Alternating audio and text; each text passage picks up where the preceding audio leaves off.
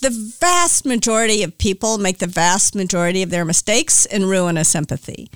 Ruin a sympathy is what happens when you do show you care, but you're so worried about not upsetting someone or not offending them that you fail to tell them something they'd be better off knowing. It's easier, it feels safer, it feels nice. Most people want to be nice. I mean, there are very few, there are some, but there are very few people who I've ever met who really set at wake up in the morning and think, I want to show everybody what a jerk I am today. Like, that's not usually what happens. Hi, I'm Joubin, operating partner at Kleiner Perkins, and I'm excited that you're tuning into Grit.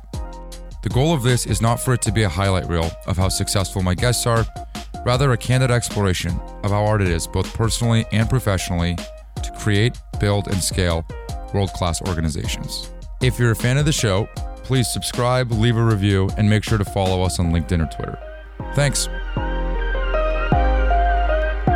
I have kind of a loud voice, so if it's loud, just tell me, will you? I've been told that I have a loud voice too. Okay, good. I get a lot of feedback about my voice. Do you?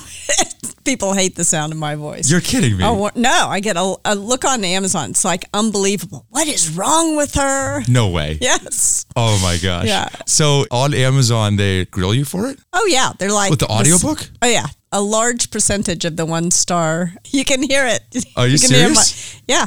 Her voice. She's southern. What's wrong? I'm like, yes, I am. How does that make you feel? at first I was like, I should really accept this feedback. And then a lot of the feedback was her voice is too high, which I think is not feedback, but rather bias speaking. As the person who wrote the book Radical Candor, Mm-hmm. do you feel like that gives people too much permission to give you feedback? No, no, no, no. I really genuinely love feedback, but one of the things that I have found is that it's important to distinguish between feedback that I agree with and that I think is, you know, you're allowed to reject feedback. In fact, you won't accept good, useful feedback Yeah. if you're not free to reject feedback that is biased in some way, shape, or Yeah, form. but aren't you insecure that you lack the self awareness to know when feedback is productive versus not? you know, I think. Like, what if you're missing something? Yeah, I think that I'm more insecure to reject the feedback. I think I'm more likely to make the mistake of accepting feedback that I should not accept. Accepting feedback that you should not accept. Give me an example. So, for example, I had a boss who told me that my jeans were not tight enough. And he went out, he sent someone on the team out to buy me the tightest pair of jeans I ever owned in my life. And that is feedback that I should have rejected out of hand. But if I called a friend of mine and I was like, well, maybe, you know, he's really trying to be helpful. And I should, it's true that, you know, I don't have a great fashion sense. And she's like, this is ridiculous, Kim. First of all, you're at a tech company. It doesn't matter what you wear. And second of all, listen to what you're saying Yeah. and what he said, you know? So I think that I'm more likely to make the mistake of giving people too much the benefit Okay, that's a of good example. Angela Duckworth made the intro to us. Mm-hmm. How do you know her? I reached out to Angela. I love her book. Yeah. And I can't remember whether I reached out to her or she reached out to me, but I met her through her podcast. I was on her podcast.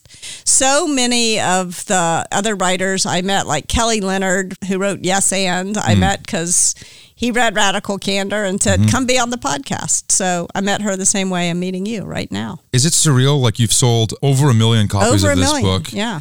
which is like rare air, isn't it? Yeah. Well, it's funny, you know, having worked at Google, a million is a small number. Right. but for a book, yeah, that's a lot of copies. Wall Street Journal, New York Times bestseller, multiple years running, translated in 23 languages. Mm-hmm. Has it been a surreal side effect of what doors that has opened for you? Meaning, specifically, just the type of people that reach out to you Yes. because they're just fans. Yes, it has been really incredible. Uh, the people that I've met and all different. I mean, you know, one of the incredible things Your is- life has completely is changed as a result of this book. Totally changed. Yeah, when I published it, I was worried that, ah, you know, who cares about this middle manager at Google, what she says about management. And I thought that's what people would say. And, and it turned out it hit a nerve with people. So that was that has been great.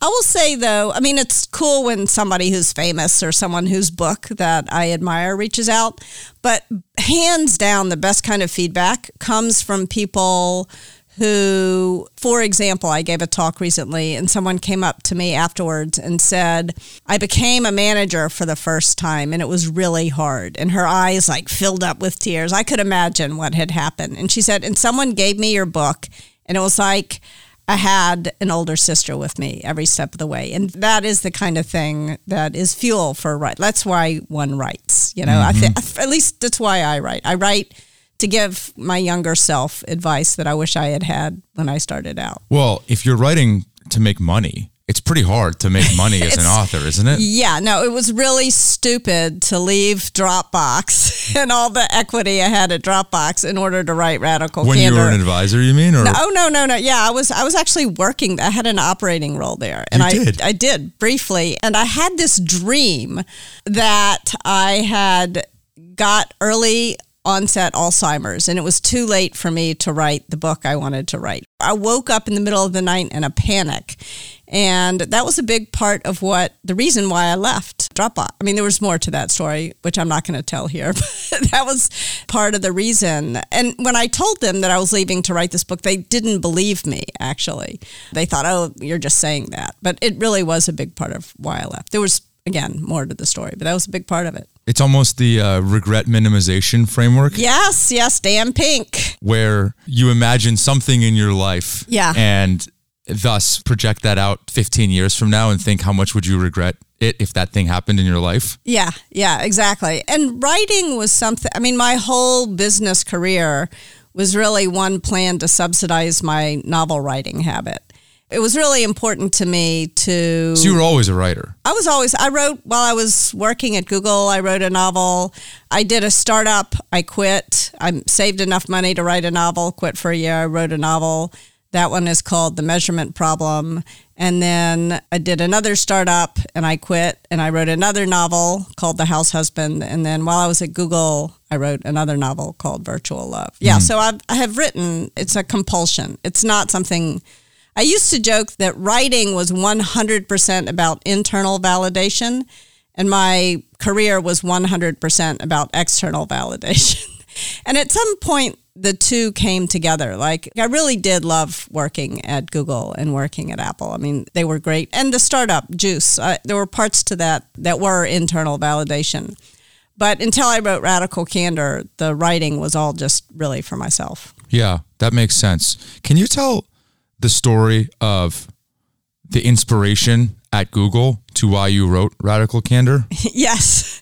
This was something I'd been struggling with for a long time to figure out how to articulate the right way to manage people. I mean, early in my career, when I had started this company called Juice Software, which Kleiner Perkins declined to invest in oh. wisely. Was that smart? yes, that was smart. Okay. That went under. uh, but at one point, I came into work and I had gotten the same article emailed to me from a bunch of different people. And it was about how people would rather have a boss who's a total asshole but really competent than one who's really nice but incompetent. And I thought, are they sending me this because they think I'm incompetent or because they think I'm an asshole? And surely those are not my two choices, mm-hmm. you know? So this was, I think, something that a lot of leaders kind of struggle mm-hmm. with. And when I started working at Google, at one point I had to give this presentation to the founders and the CEO. And I walked into the room, and there was Sergey Brin on an elliptical trainer stepping away wearing toe shoes and a bright blue spandex unitard, super tight. Not what I was uh-huh. wanting or expecting to see in the room. And there in the other corner of the room was Eric Schmidt pounding away on his computer, doing his email or heaven uh-huh. knows what. And probably like you in such a situation, I felt a little bit nervous. How was I supposed to get these people's attention? for me, the AdSense business was on fire. And when I said how many new customers we had added over the last couple of months, Eric almost fell off his chair. What did you say? This is incredible. Do you need more marketing dollars? Do you need more hmm. engineering resources? So I'm feeling like the meeting's all right. In fact, I now believe that I'm a genius. And when the meeting's over, I walked past my boss, who was Sheryl Sandberg, uh, still is, but she was my boss at the time. And I'm expecting a high five, a pat on the back. And instead, Cheryl says to me, Why don't you walk back to my office with me? And I thought, Oh, wow, I messed something up in there and I'm about to hear about it. And she began not by telling me what I had done wrong in the meeting, but what had gone well. But of course, all I wanted to hear about was what had gone wrong. And eventually she said to me, You said um a lot in there. Were you aware of it? And with this, I breathed a huge sigh of relief because if that was all I had done wrong, who really cared? And mm. I kind of made this brush off gesture with my hand. I said, Yeah, I know it's a verbal tic. It's no big deal, really. And then she said to me, I know this great speech coach. I'm sure Google would pay for it. Would you like an introduction? And once again, I made this brush off gesture with my hand. And I said, No, I'm busy. I, didn't you hear about all those new customers? I don't have time for a speech coach.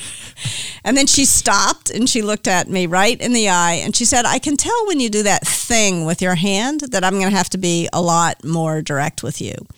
When you say um every third word, it makes you sound stupid. Now she's got my full attention.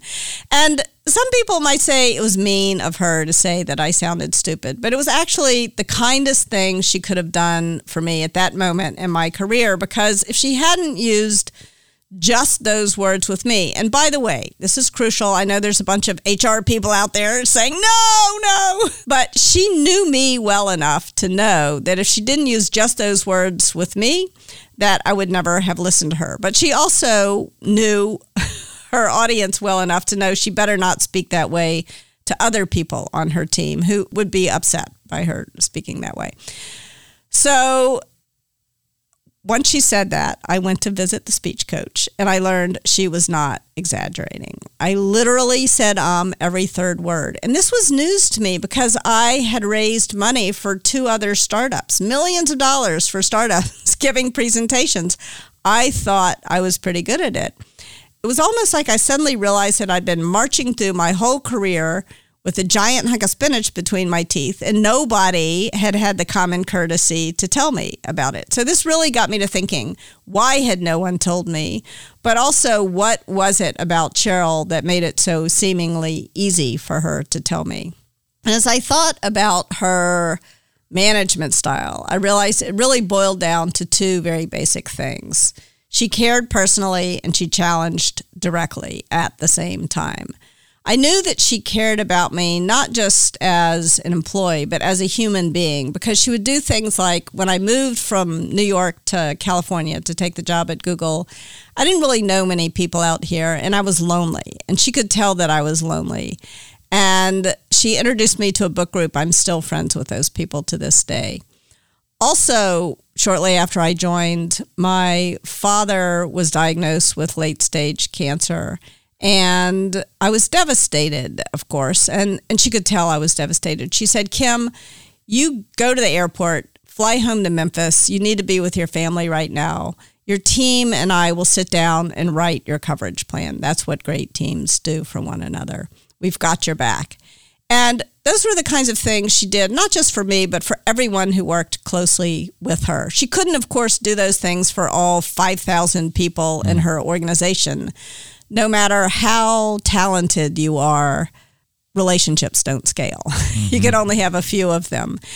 But culture does scale. And when a leader treats their direct reports with that kind of care, it's much more likely that they in turn will treat their direct reports with that kind of care.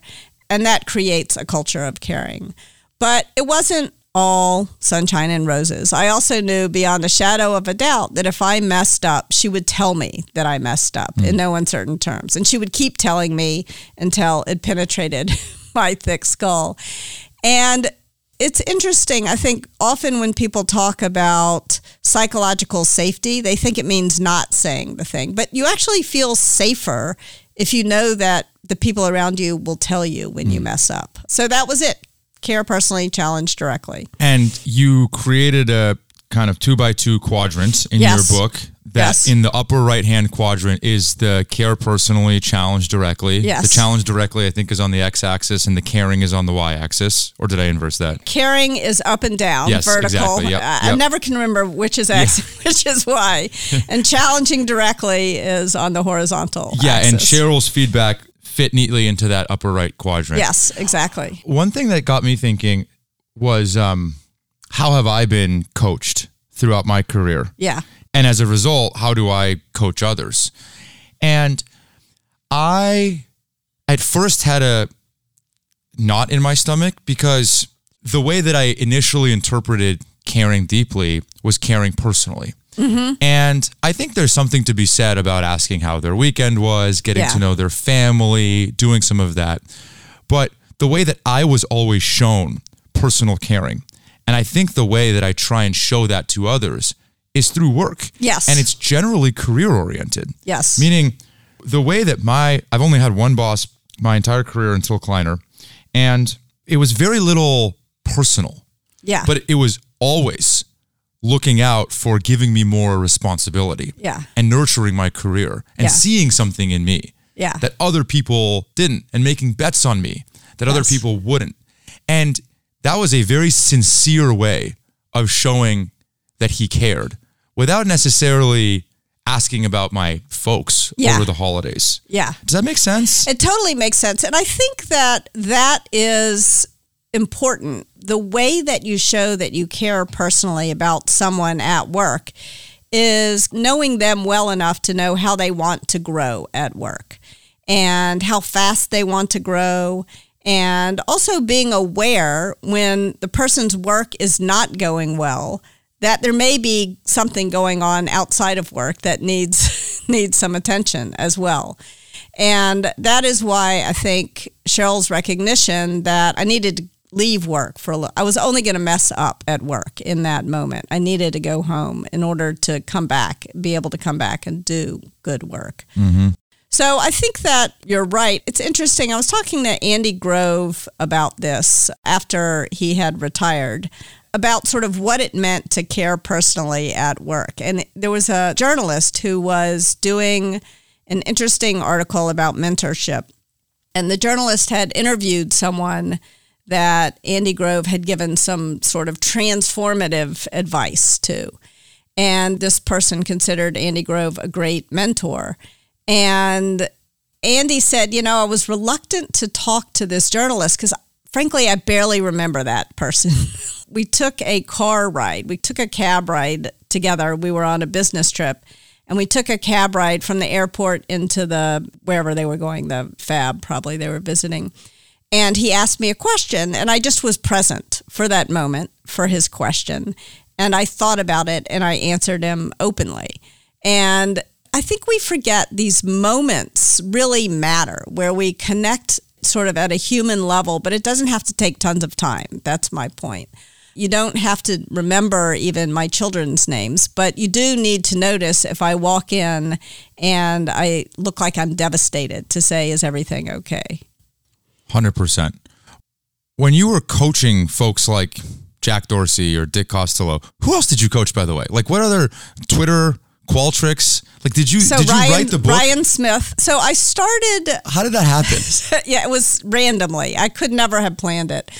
What happened was I left Google and went to Apple to create this course with a team of people called Managing at Apple. And the way that happened was a professor of mine from business school had decided to leave Harvard and join Apple as part of Apple University's effort to sort of rethink executive education. And Steve Jobs had decided that he wanted to throw away all the management training that they had because he thought it was a, you know, I, I hmm. don't know what he thought of it, but he wanted to throw it away and start from a blank piece of paper. And Richard Tedlow, my professor from Harvard Business School, called me up and he said, You know, I've never really managed anyone and you have. You want to come help us do this? And I was right at that moment where I had kind of realized that I didn't care at all about cost per click, although that was going very well at Google. What I really cared about was thinking through how you create an ethos on a team where people can do the best work of their life and enjoy working together, build the best relationships of their careers. And there wasn't a job that was focused on that at Google, but there was this job at Apple. So I went I went off to Apple and helped develop this class and was teaching this class. Meanwhile, a friend of mine from Google became CEO of Twitter, Dick Costolo. And he called me up and he said, Why don't you come in on the weekend and help me design this class managing at Twitter? And lo and behold, managing at Twitter was exactly like managing at Apple. And frankly, it's the same, the basic aspects of managing people are the same. It's not like it's radically different in tech versus mm-hmm. in finance or any other sector. And that was sort of how I began thinking, well, maybe I should write a book about this. And Dick mentioned that I was coaching him to an article in Bloomberg or something about CEO coaches. I never would have gone to Dick and said, Why don't I become your CEO coach? He kind of announced that I was. And then a lot of people started reaching like out to these me. amazing tech luminary CEOs yes. just started reaching out. And yes. you're like, What the hell is going on yes. right now? Yeah, it was really, that was when I started writing full time Radical Candor. So as I was coaching people, it was informing the book. Yeah, it was informing the book. And also, yeah, we, we would try ideas out. And in fact, for a long time, I was calling radical candor, I was calling it cruel empathy. and mm. Jack Dorsey refused to read it until I changed the title. So, no. he said it sounds like a Harlequin romance.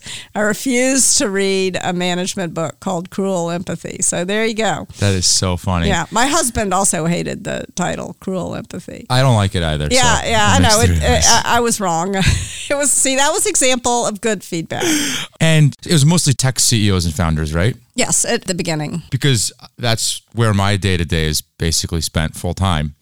And most of these tech CEOs, especially the ones that you listed here, are very introverted, technology oriented people. Yeah. They don't get the juice like you and I might from people stuff. Yeah. They enjoy the technology more than the people and the management and the organization. Was there an obvious blind spot that they all consistently had around wanting, let alone being able to give feedback to people? The vast majority of people make the vast majority of their mistakes in ruinous empathy.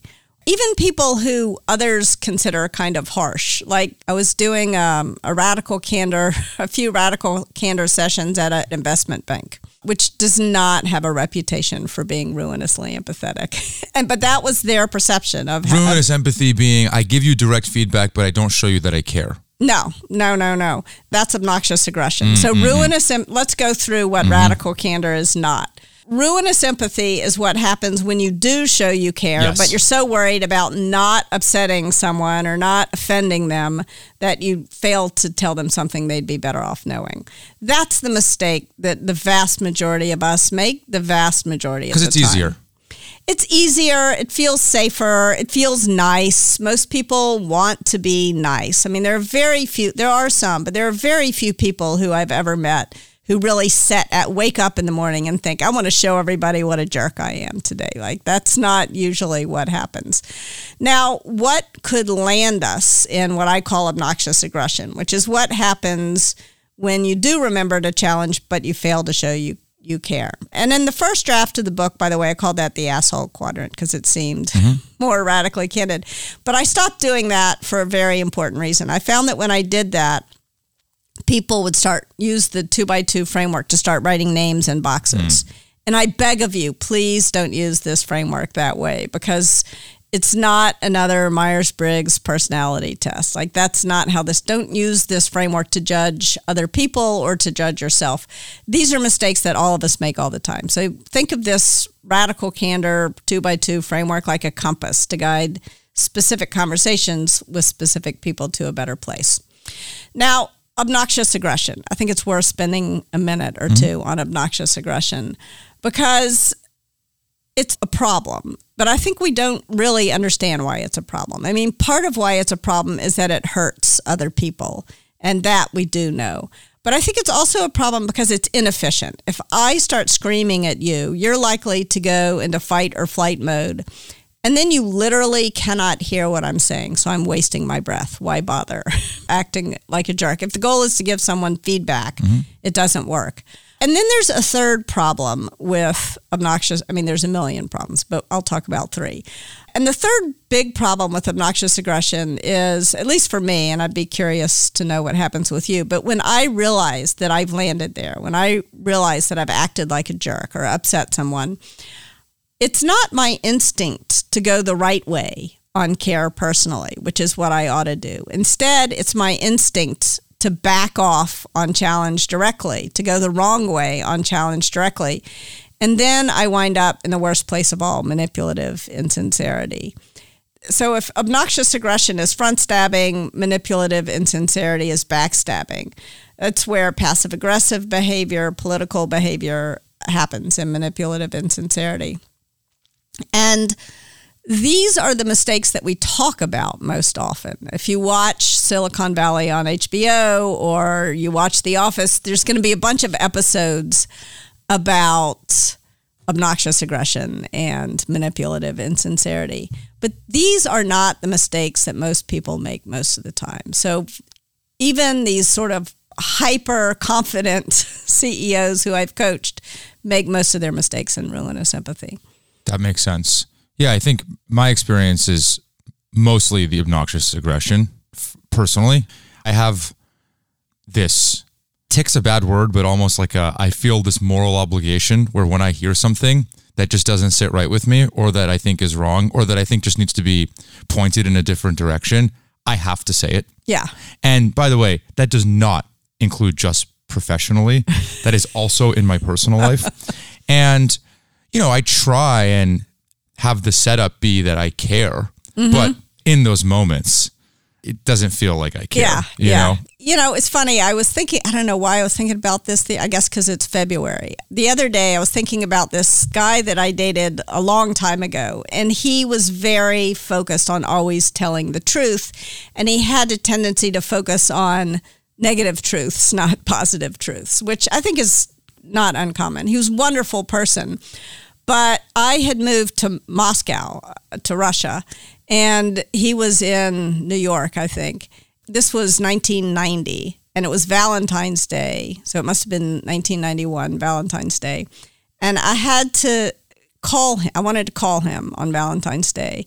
And in order to do that, to make an international call, I had to stand in line for like four hours and I spent half my half my monthly salary on making this phone call to this guy I was dating. And when I got through to him, the first thing he said is, "You know, I haven't really been missing you that much." and maybe that was truth, but that was not the truth I needed to hear at that moment. Totally. You know, uh, yeah. So uh, I get it. One of the best pieces of advice that I ever heard about any relationship, whether it's a work relationship or a personal relationship is to leave three unimportant things unsaid every day. Radical candor is not about nitpicking. You know, there are things that don't matter or that you shouldn't say. Like there was a guy who worked for me once and he tended to wear black shiny shirts. And I don't like black shiny shirts, but you know what? it was none of my business what color his shirts were.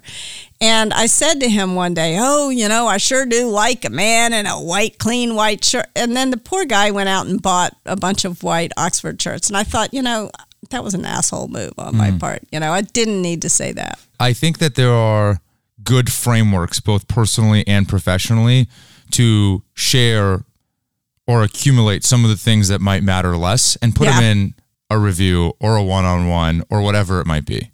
I don't think no. I think if you're not going to say it, you got to let it go. Really? Don't, don't hold on to it. Don't hold on to it. Absolutely, do not hold on to it for a review or a one-on-one. The three unimportant things you got to truly let them go. And if you can't let them go, then it's important to mention it. I remember one time I gave a radical candor talk, and somebody came up to me afterwards and said, You know, if I'd heard this talk five years ago, I wouldn't be divorced. And he said when he first got married, he noticed, and it bugged him that his wife clinked her spoon on her teeth when they were eating cereal in the morning. But he didn't want to be pesky. He, so he didn't say anything, but it was bothering him more and more and more. He said, finally, she clinked her spoon on her teeth one last time. I was like, I got to get a divorce. Presumably, there were other things. there were other things going on. But sometimes there's something that someone does that bothers you, and you know it's irrational, but you also know it's really hard for you to not say something. And I think it's worth saying something to the person, especially if it's someone who you really care about. Like, Yeah. I don't think I'd be married right now if it weren't for radical candor. When I was first dating my then boyfriend, but now husband, I used to do yoga in the morning. And I was doing my yoga, and he like came in and sat down on the couch in the room where I was doing yoga and started reading the paper. I still got the physical paper then. And I was like, oh my God, I got to quit dating. You know, I never, I never want to see him again. And then I'm like, I could just ask him to leave the room and then we could, and I did. And he was like, oh, okay. And he left the room and it was no big deal. It was like one of those things where I was starting to fight with myself, like it's irrational. Why should I care? And then I'm like, you know what? It's just easier for me to tell him to leave the room. when we briefly talked before this, I I think in the same breath said Kim Scott and academic. And Yes. you vehemently denied that title. And in my mind, I'm like, look, she's written several books. Yeah. She's a teacher. You know, Yes. I kind of like, Yeah, I bucket yeah, it all in the same. yeah. But in your mind, you took that, you did not like that. It was very clear to me. And I think, all right, she's done several startups. She was at Google, she was at Apple, she's been a CEO coach in the action. Yeah. Did part of that, I don't know if offend you is the right word, but did part of that, was that a slight in your mind? Because then, therefore, you're not in the mix kind of thing? Oh, No, that's interesting. I wasn't offended. I, I think I was just correcting you. Uh, uh, there's a big part of me that wishes I had been an academic. And I think there's more than a little part of me that feels, especially being in Silicon Valley, that feels bad that I didn't do research to write my books. I just wrote both radical candor and radical respect based on trying to make sense of my personal experiences. Hmm. So one of the reasons why I really love working with Amy Edmondson is she has done the research that sort of backs up my instincts. Hmm. And so I think that's part of it is that there's part of me that feels like maybe I quote unquote should have done the research. I decided not to do the research very consciously. A friend of mine sent me a James March book called Ambiguities of Experience. And James March wrote about the different ways that we achieve knowledge. And research is certainly one of them, but it's not the only one. And I think it can be pretty hard just to make sense of your own personal experiences. And I think if I had done the research, it would have gotten in the way, actually, of my ability to make sense of my experiences. That makes sense. Yeah, I have a lot of admiration for academics. I have maybe some of the vehemence is I have a lot of questions. It was so beneficial to me to go to college where I went to college and to go to business school where I went to business school. And there's part of me that feels like I got an unfair advantage, that privilege was compounding. And I think the privilege is compounding faster, so fast that it might be about to disintegrate at these universities, Can as I- we've seen recently. Can I give you another observation in that vein? Yeah. I've listened to and watched and read most of the things that you've done. And when you tell stories, Mm-hmm. let's say when you tell a story about Sheryl Sandberg, I've noticed that you do not say who she is. You say your boss. And even now, you went to HBS. You make a point to say that you did not go to Harvard. Yeah. Um, well, I don't say that I didn't go. I don't say that I did go. You don't- exactly. Yes. Exactly. Yes. But you make a point to not say it. Yes. Is that a guilt thing? That's responding to feedback. If you look on Amazon at the critical reviews. Oh, like your name droppy. Yes, yes, yes, yes. There's a lot of people who find that obnoxious. And I decided uh, consciously, as, as I didn't decide before I walked, but as we sat down and you asked me to tell you the story, I decided, you know, he's not going to mind if I say who was in the room uh, in that story. So maybe some of it is guilt, but I think it's more. So I grew up in Memphis, Tennessee, and my father's big concern when I went off to Princeton, and I'll say it, that's where I went to college, was that I was going to come back a snob. And when I came back for, I think Thanksgiving was the first time I came back after I left freshman year. The first thing he said to me when I walked in the door was not, hello, I love you, I missed you. He looked at me right in the eye and he said, Are you a snob yet? and I'll never forget that. And I think that was, he was you carry that. yeah, I carry that. Yeah. And, and I think he, so maybe it's his voice uh, yeah, that makes sense. in the back of my head. To him, that was like one of the worst things you could be. And he was right. There was a lot of wisdom in that. When people preface questions with, Can I be honest with you? Does that bother you? Yes, because the real question you should be asking is Do you mind if I lie to your face? Like, you better be honest with me. Right. But it's usually the preface before they give you some tough feedback Yeah. or they ask you a tough question. Yeah, I'm happy for people to be as honest. I, I don't mind obnoxious aggression. In fact, there are some people I've gotten some feedback that maybe I have a weakness for obnoxious aggression. Oh, I it's a soft I- spot. I, like it. Yeah, You founded th- three companies, yeah. So three startups? several startups. So I was early on at a company called Juice Software. Yep. So I was not a founder of that one. It- Okay. Uh, uh, sorry, I was a founder of Juice. Before that was Capital Thinking. It's, Okay. This is now we're stretching back Uh-huh. into the deep past. And then I started another company called Candor Inc. Mm-hmm. to build Kind of operationalizing the framework that you put in the book, right?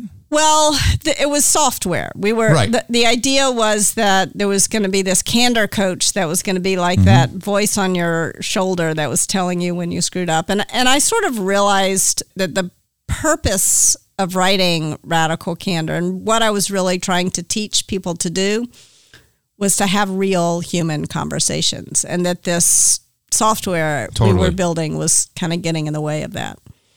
Are you not a startup person? Oh, I'm very much a startup person. In fact, if you read Radical Candor and Radical Respect, a lot of the lessons from those books actually come from Juice Software, which is the startup that I co founded and was CEO of. A lot of them also come from Candor Inc. Like the startups, the failed startups that I've, I have never succeeded Right. as a startup person, but the failed startups have enriched me in other ways. Um, Yeah. It's where I've learned a lot of my most important lessons. What's interesting is you seemingly didn't have a management issue in these companies. Like you must have been plenty direct and honest and had a good communication style that ostensibly was effective within the organization. Were you not a good CEO in other ways?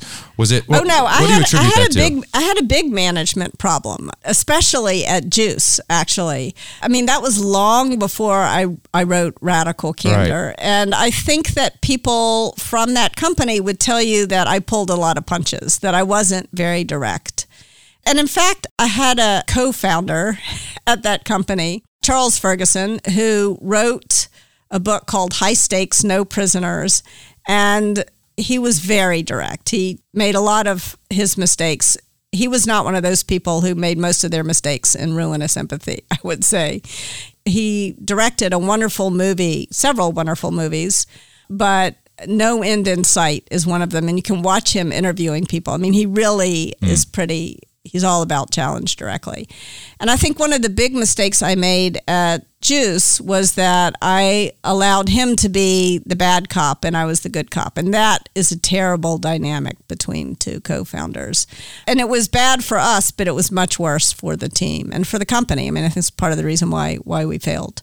Do you regret starting these companies? No, not at all. And I don't even think the investors regret it too much. Uh, Eric Schmidt was one of our investors. And I remember when I was interviewing at Google, sort of feeling a little sheepish about that.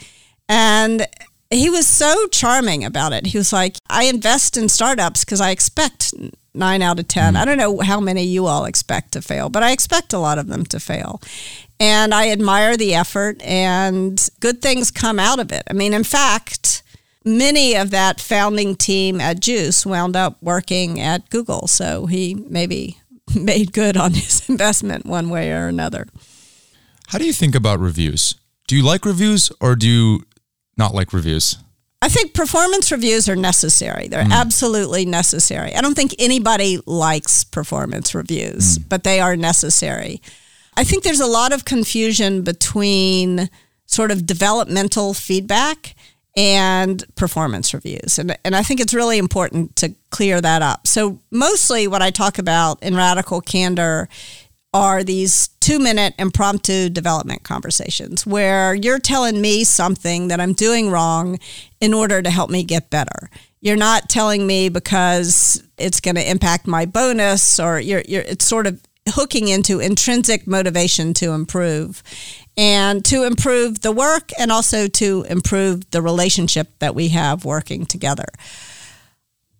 Performance management or performance reviews are, in my mind, necessary because if you don't have them, then part of what's going to happen is that the decisions that you're making as a manager about who gets promoted and how much bonus you're going to pay people get even more opaque than they already are. So part of the reason for the performance management is to make the thinking behind those decisions more transparent to people. I think they're also necessary because sometimes in fact, not just sometimes. I think the most common problem with communication is the illusion that it's happened. And so you'll tell me over and over and over and over again that I'm doing something wrong and I'll seem like I hear you, but I'll keep doing that thing. And until I read in my performance review that it's going to have an impact on my pay and on my career, I may not fix that thing. Mm. And so I think those are reasons why performance reviews are really important. There's another important thing about a well designed performance review, which is that it can prevent managers from having too much power. When managers have unilateral decision making power over who gets promoted, who gets fired, who gets paid, then bad things happen. Mm. That was one of Shona Brown's main insights at Google. Shona Brown was the SVP for business operations at Google, and she designed a lot of the systems that I think really helped Google succeed in the early days and not even in the not so early days. It, they persisted a lot of those systems. And the important thing about a well-designed performance review system is that it's 360. Mm-hmm. Is that I can't decide that I don't like you know, so and so's shiny black shirts. and so I'm mm-hmm. not going to pay him a bonus. If everybody is sending in incredible feedback about what it's like to work with him and the results of his work, then I'm less able as a manager to make an unfair decision based on some ridiculous criteria. Bad managers are rarely bad people, but a little bit of power really corrupts us. And so it's really important to have some checks and balances what is it? Absolute power corrupts absolutely. absolutely yeah. A little bit of power corrupts a lot. Yeah. you know. One of the other aha moments that I had with your book was that I'm a feedback junkie. Okay. Mm-hmm. I, I love feedback. I thought I wanted it, but I started asking myself, do I actually want it? Because I would ask for feedback. I would solicit feedback in a way that wasn't effective and I continue to ask for it in the same way, which is what feedback do you have yeah. Me? Yeah. I can already tell you the answer. Oh no, everything's fine. Yeah, yeah, right? yeah. No, you're great. Everything's yeah. great. Yeah. And it's always things around the edges. And I realized that there are much better and effective ways to actually get and elicit the response that you want from someone, which is feedback. One, I don't know if I read this or I don't even know where this came from, but like, hey, what could I do to make it easier to work for? What could I do as your boss to make your life better? There's so many ways. Yeah. To reposition the question to actually get the feedback that in the back of my mind, I'm like, am I stupid or scared? You know, like, like, like you're neither. You're, so you're obvious, human. Though. It's you're so hu- obvious. it's uncommon sense, I think once you stop and think about it and talk to someone who spent an absurd amount of time thinking about it, it's obvious. But it's we evolved to work well in groups. And if we were thrown out of the group, then we were dead. If you think about risk and reward, If you're investing money in a risky investment, you know you want a high return. But I think if you're giving someone feedback or you're getting feedback, that is risky. That feels very risky. And if you're not confident that you'll be rewarded, you're not going to ask for it in the future and you're not going to give it in the future. The emotional risks we take, we demand an even higher return on than the financial risks that we take. So when you solicit feedback, the fact that you don't really want to hear the answer, it just means you're human, you're normal. And that's okay. Like being human is all part of this. So, what I do with people, by the way, if you read the book, there's a question that Fred Kofman, who was my coach at Google, suggested that we ask, which is Is there something I could do or stop doing that would make it easier to work with me?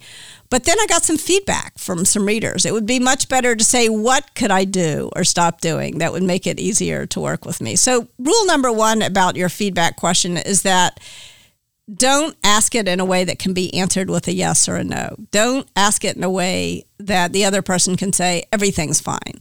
So, what could I? The second thing about the question is that if you don't write down the question I just gave you, although I did write down Fred's and I used it and it worked for me.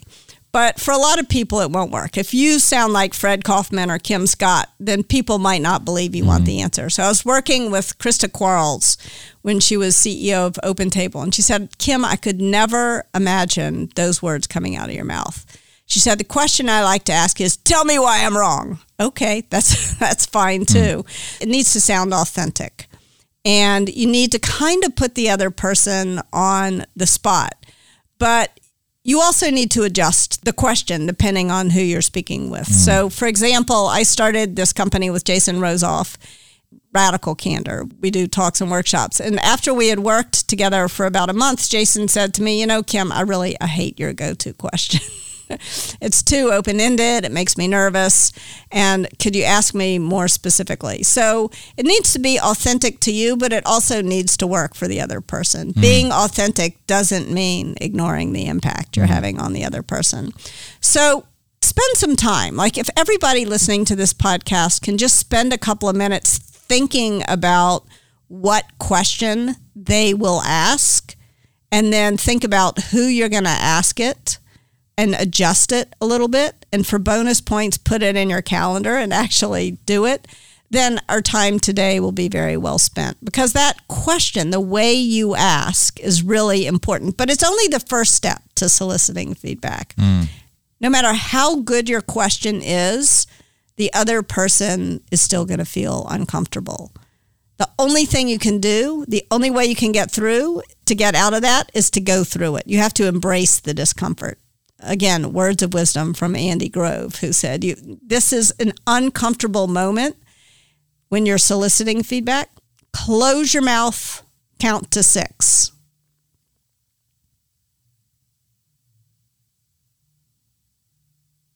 It's really hard. You made it all the way to six, though. You saw me nodding, so you could tell how long. It's really hard. Six seconds is an eternity. It's it really is really, really hard to stay. But if you can manage to stay silent, not to jump in and say, oh, it's okay, you can tell me later, but stay silent, the other person will probably tell you something. So now, congratulations, you've dragged this poor soul out on an emotional limb, conversational limb they never wanted to go on. So now you're kind of uncomfortable because of what they said, what they're about to say, and they're uncomfortable. So now you're both equally uncomfortable they'll probably tell you something. The third step is to make sure that you listen with the intent to understand, not to respond. And this is really hard because what they're going to say is probably going to make you feel a little bit defensive. And again, that's okay. Like you're allowed to feel defensive. But you want to make sure that you're doing a simple thing to do is ask a follow up question. So, for example, my daughter said to me the other day at breakfast, Mom, I wish you weren't the radical candor lady. And immediately, this guilt, this wave of guilt, parental guilt, washed over me. And I thought, ah, oh, she wishes I were spending more time with her. And then I thought, well, I should ask my follow up question. So I said, well, who do you wish I were? And she said, I wish you were the lady who minded her own business. so I could go spend a little more time at work as far as she was concerned. So you want to make sure you really are being very curious to try to understand what the other person meant. And then it comes time to reward the candor. In my world, we're in the outlier business. Mm-hmm. And outliers are very unique in what they are and Yeah. what they're doing. They're different from everything else. Yes. The people driving them are different. They're often misunderstood Yes. until they are understood. And that can be years, Yes. years. Yes. By the way, in your case, maybe it never happens, right? Uh, Yeah. uh, you got to make it to the point where the rest of the world thinks you're normal, not you are, you know, crazy or whatever. Yeah. And maybe you are. May- Maybe you are. Yeah. Yeah. Maybe you you- are. you- both two things can be true. That's true. One downside that I've seen with a lot of founders is that they will go solicit feedback from a bunch of people about their very unique company and Yeah. circumstance. And everyone's going to have an opinion. And sometimes I can see them going left and then going right. It's very herky jerky. Yeah. And it's because they're overly receptive Yeah. to feedback. And I think it's actually partly an insecurity because they're doing things for the first time that no one's ever done. Yeah. And so they just want as much data as possible. But it actually has an, a bad effect on quality of decision making because most of those people, by the way, VCs included, they lack the appropriate context Yeah. to help actually inform the right decisions. And so in those cases, I'm like, okay, people are being candid Yeah. but I'm pretty sure you shouldn't listen to them. Yeah, yeah, yeah. We kind of touched on this earlier. A really important part of being open to feedback is being able to reject feedback. I'll never forget at one point, I'm not going to tell you the feedback because that would be sharing something I shouldn't. But when I was working with Jack Dorsey, one of my responsibilities was to share with him feedback that maybe ordinary people at the company didn't feel safe sharing. And I remember bringing something to him and he looked at me and he said, "I reject that feedback." and it was it was really an important moment. I realized uh, and I thought, you know, you should reject that feedback. That feedback is wrong. And so I think being able to reject feedback, but to reject it in a way. One of the things that I really admire about Steve Jobs is his willingness to show his work, to explain to people why he was wrong, or to show his work so that they could explain to him when he was wrong. It is a really good idea when you get some feedback that you instinctively disagree with the first thing to do is to look for the there's something that person just said that you can agree with and give voice to that thing that you can agree with even if it's only 5% of what they said and by doing that you're sort of making sure that you're not instinctively shut down to feedback. And you're also making your listening tangible. You're showing this person that by talking to you, they're not wasting their breath because you want them to keep talking to you. And then you want to say, as so that's what I agree with. As for the rest of it, I want to think about it and then I want to get back to you. Or you can have the conversation right away if you're not feeling overly agitated. And then you want to explain to the person why you disagree with them.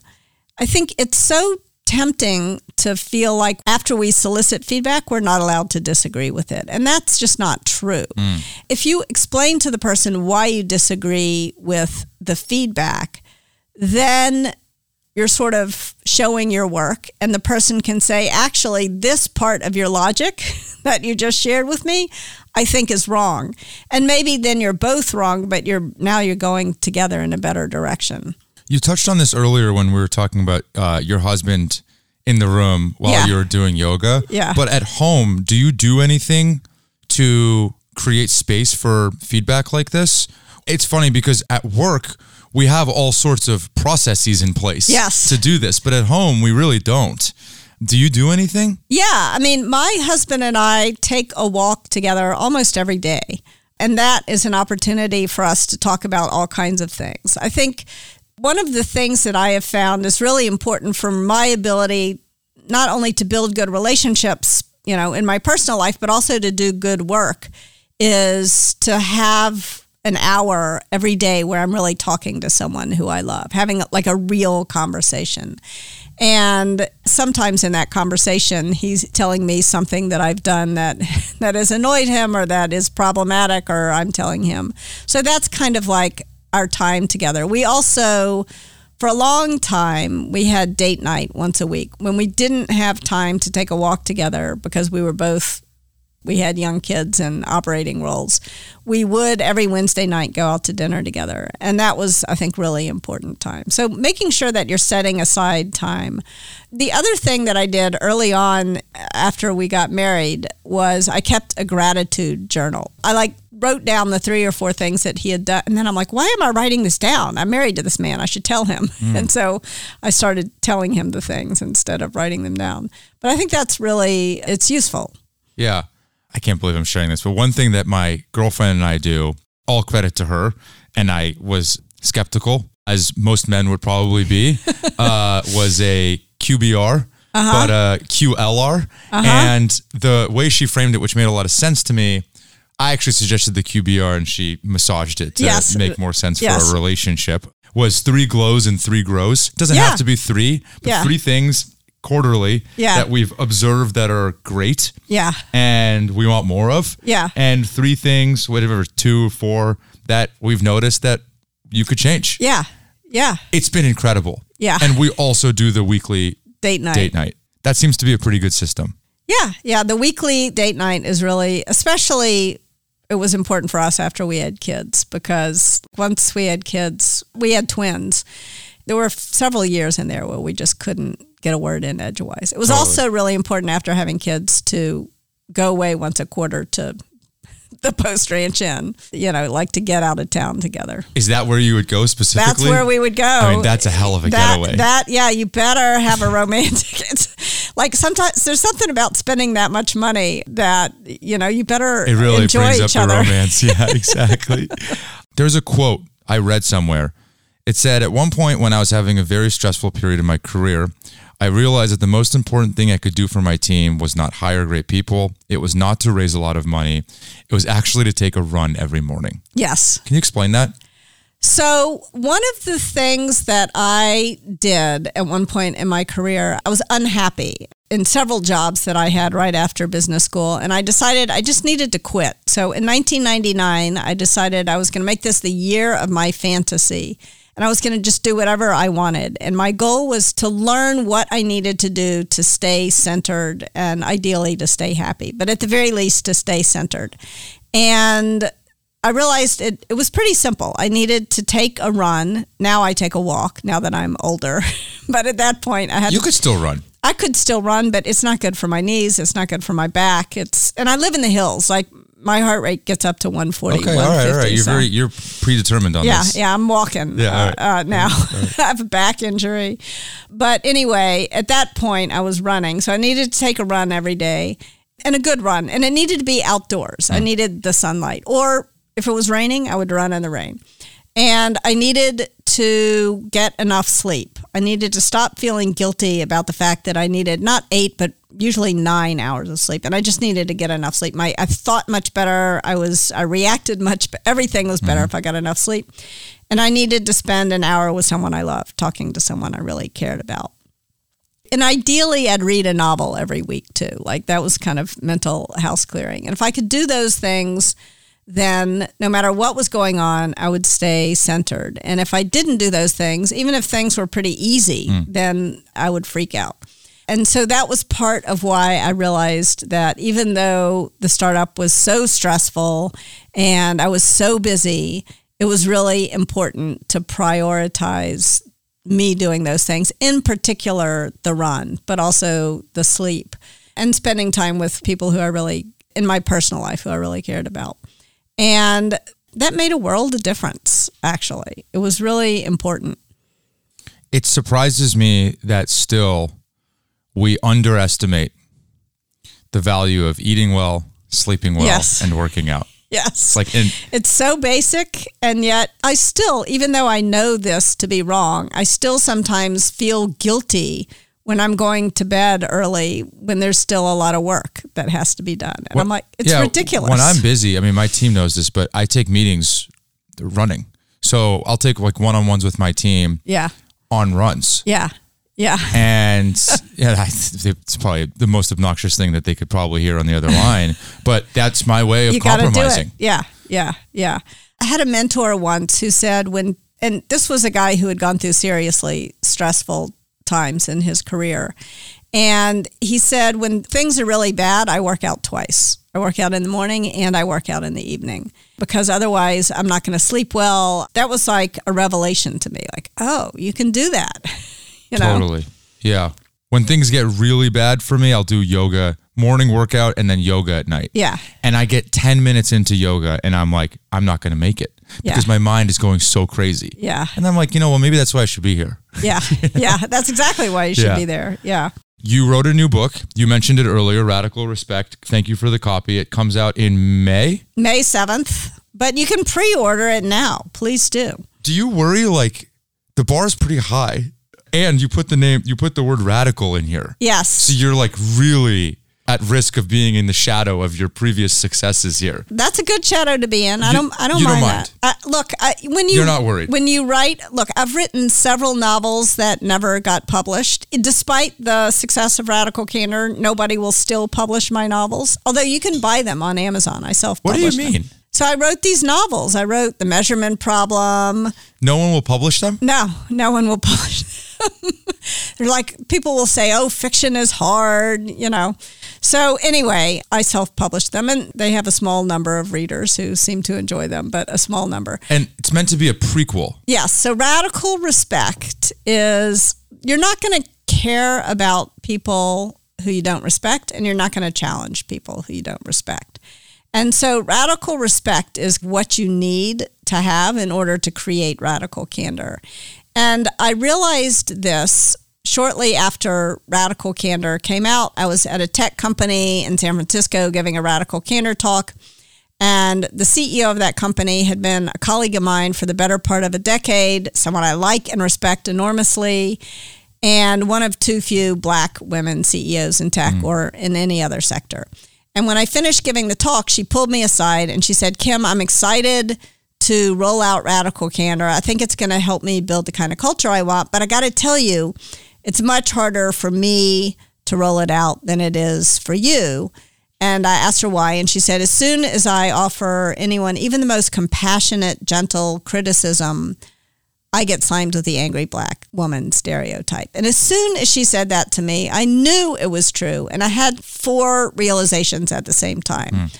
The first was that I had failed to be the kind of colleague that I imagined myself to be. I had failed to be an upstander because I had failed even to notice the extent to which she had to show up at every meeting we had ever been in together over the course of almost a decade. She had always had to show up unfailingly cheerful and pleasant. And I hadn't even noticed or considered the toll that must take on her. So I'd failed to be the kind of colleague that I want to be. The second thing that I realized was that I had been in denial about the kinds of things that happen to me as a woman in the workplace, a woman in tech. Kind of hard for the author of a book called Radical Candor to admit. But I think I had been in denial because I never wanted to think of myself as a victim. So I'd pretended that a whole host of things were not happening that were, in fact, happening. And the third thing that I realized was that even less than wanting to think of myself as a victim, did I want to think of myself as the culprit. And so I had been most deeply in denial about the times when I was the one who was biased, when I was the one who was prejudiced, when I was the one who was bullying people. I imagined, and this brings me to the fourth thing that I realized as a leader, I kind of imagine that, well, if I'm in charge, all this other BS won't be happening mm-hmm. because I'm in charge. But just because you're the founder and CEO of a company does not mean that human nature and its tendencies have suspended themselves all these kinds of things are going to happen. And if you don't very consciously design your company and your culture and your management systems to avoid problems, then you're going to get them. Super interesting. Was it harder or easier to write this book? Way harder to write this book. Uh, Do you wish you wrote part of this book in Radical Candor? in theory, it would have been good if more of this had been in radical candor, but I just don't think I could have. So, Yeah. yes, I wish life were different and I were different, but I don't think I could have written this book then. I think it took getting a little bit older and it took getting a little bit more confident, a lot more confident. It took the success probably of radical candor To be able to write to a book be able like to this. write this book because I, I tell a lot of stories about stuff that's kind of humiliating in my career and very personal stories but i think these are things that happen to everybody and so it's useful to tell the stories What was the story that was hardest for you to share in the book? Personally. so there was a time in my career when I gave this guy a pass over and over and over again. And then he wound up really harassing a woman on the team in a way that was scary for her. And it was really hard for me to admit that that happened at a company that I had founded and was the CEO of. I didn't like to think that that kind of thing had happened on my watch. But I also felt like, you know, it was maybe uniquely safe for me to admit that mistake. I think it would be harder for a man to admit that that happened on their watch. But it was also uniquely painful. I was like, gosh, part of the reason why I started that company was because I had been underpaid, I had been harassed in my career, and I thought I was creating a company where that kind of stuff wouldn't happen. And it did anyway. Yeah, super powerful. Yeah. Pre order it now. Yes, absolutely. Pre order the book right now. Pre order it now. I didn't even know that. I guess I've never had the physical copy, but Angela Yes. wrote a little shout out yes. in the back. Yeah. Angela Duckworth wrote a shout out. You've There's- got like quite the list of people Adam Grant, Beth Comstock. I mean, quite the list of folks. Daniel Pink with quotes in here. Pretty cool. yeah, that p- people who managed to read the book found it really helpful. Um, so I hope it'll help other people. I think there's we're in this moment where there's all this backlash against DEI, but whether you're pro DEI or anti DEI, these problems are still happening mm-hmm. at your companies. I can promise you all they mm-hmm. are. Like bias is is universal. Mm-hmm. People have prejudices. It's natural for people to bully one another. When you layer power on top of bias, prejudice, and bullying, you're going to get discrimination. You're going to get harassment. And you're going to get physical violence at your companies unless you specifically design your management systems so that those things don't happen. And I hope we can start getting this stuff right because it gets in the way. It does. I think it's really well said. Are you writing another one after this, or is this it? I am, but I'm writing a novel. I'm writing a utopian novel. That hopefully gets picked up. Yes, yes. This one I am I'm going to make sure it gets published. Because I think, you know, we're at this moment in history where people are not optimistic about the future by and large. Like when I grew up, I grew up in the 70s and, and 80s and I was very optimistic about the future. And my kids who are just about to turn 15 are not optimistic about the future. And I think that optimism is actually important, uh, Yeah. important to success. And I want to imagine a world in which we solve a lot of the problems that seem so intractable right now. Can I add to that? Yeah, please. It strikes me that people aren't optimistic about the future or proud of the present. Yes. Yes. I view that as very sad too. Yeah. I mean, there is a lot to be proud of. And I feel like this is kind of a gross analogy, but I think it's worth making. I think there's a new kind of Oedipal complex. that has nothing to do with your relation, marrying your mother or murdering your father. But when Oedipus realized what he did, what did he do? When he realized he had he had married his mother and murdered his father, he gouged his eyes out. And we are at this moment in history where we are gouging our collective eyes out. And that is not a good way. We need our eyes to move forward to the future. So I hope that we can look at what we've done that we should be proud of, but also look at the mistakes we've made so that we can fix them, so that we don't keep making them over and over and over again. I mean, denial, it's just not a good way uh, forward. Yeah, it's almost like intellectual honesty is the little sister or brother to radical candor.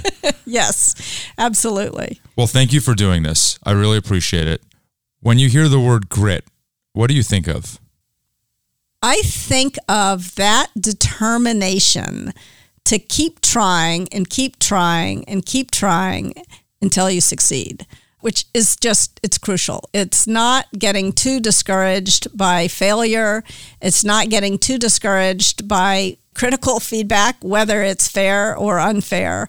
It's just that determination to keep learning from both successes and failures until you succeed. Kim Scott, thank you. Thank you. That's it. Thanks for tuning in. Feel free to come back every Monday morning to listen to a new guest or go back into the archives when we've done more than 100 episodes. This podcast is a Kleiner Perkins production, and the episode was edited by Eric Johnson from Lightning Pod. Thank you all.